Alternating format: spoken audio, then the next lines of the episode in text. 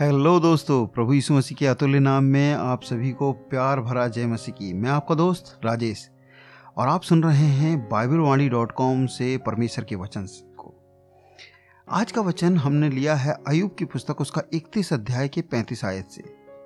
यहाँ पर इस प्रकार से लिखा है, भला होता कि मेरा कोई सुनने वाला होता। अयुब के ऊपर जो भयानक दुख आया था, उसकी संतान खो चुकी थी, अर्थात मर गई थी। उसके खेत खलियान में आग लग गई थी।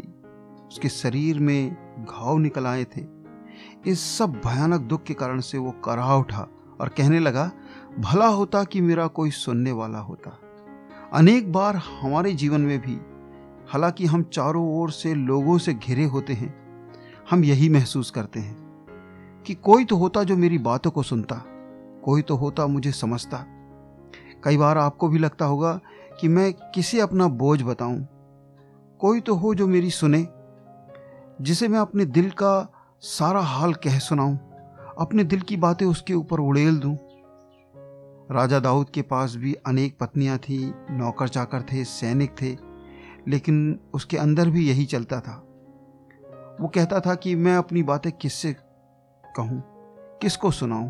वो कहता है, मैं अपनी बातें यहोवा परमेश्वर को सुनाऊँगा। हे परमेश्वर, भोर को मेरी वाणी तुझे सुनाई देगी। मैं अपनी आँखें पर्वतों की ओर लगाऊँगा।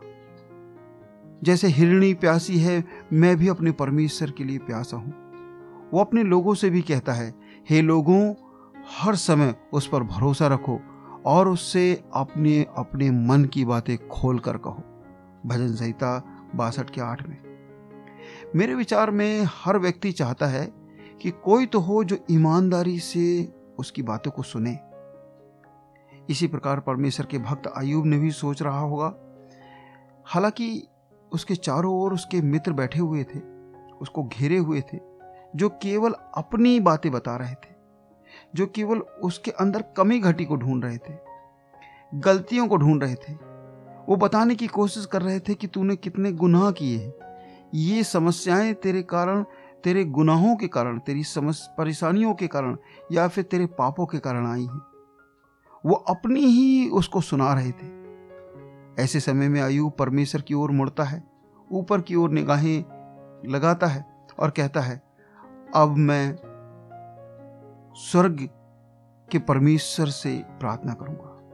अब भी स्वर्ग में मेरा साक्षी है और मेरा गवाह ऊपर अर्थात स्वर्ग में है। अयुब सोलह को उन्नीस। हो सकता है आप भी ऐसी परिस्थितियों से होकर जा रहे हों, जहाँ आपको लगता है परमेश्वर भी मेरी प्रार्थनाओं को सुन नहीं रहा है या उसका उत्तर नहीं दे रहा है। आज पवित्र आत्मा आपसे कहना चाहता है, एक ऐसा स्थान ढूंढ निकालें जहाँ आप उससे बातें कर सकें। वो आपकी दिल से सुनना चाहता है और आपकी दिल की सुनना चाहता है। वो कहता है मुझसे प्रार्थना कर और मैं तेरी सुनकर तुझे जवाब दूँगा। और वो बातें बताऊँगा जो तू अभी नहीं समझता है। यरमिया तैतीस का तीन। उसने यरमिया की सुना, उसने दाऊद की सुना, उसने अयूब की सुना, वो आपकी भी सुनेगा। उसका वायदा है कि वो तुम्हारी सुनकर तुम्हारे लिए सीधा मार्ग निकालेगा। प्रभु आपको इन वचनों के द्वारा आशीष दे। God bless you.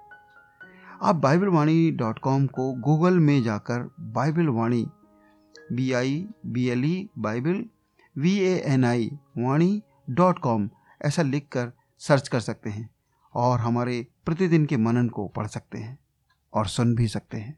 प्रभु आपको बहुत आशीष दे।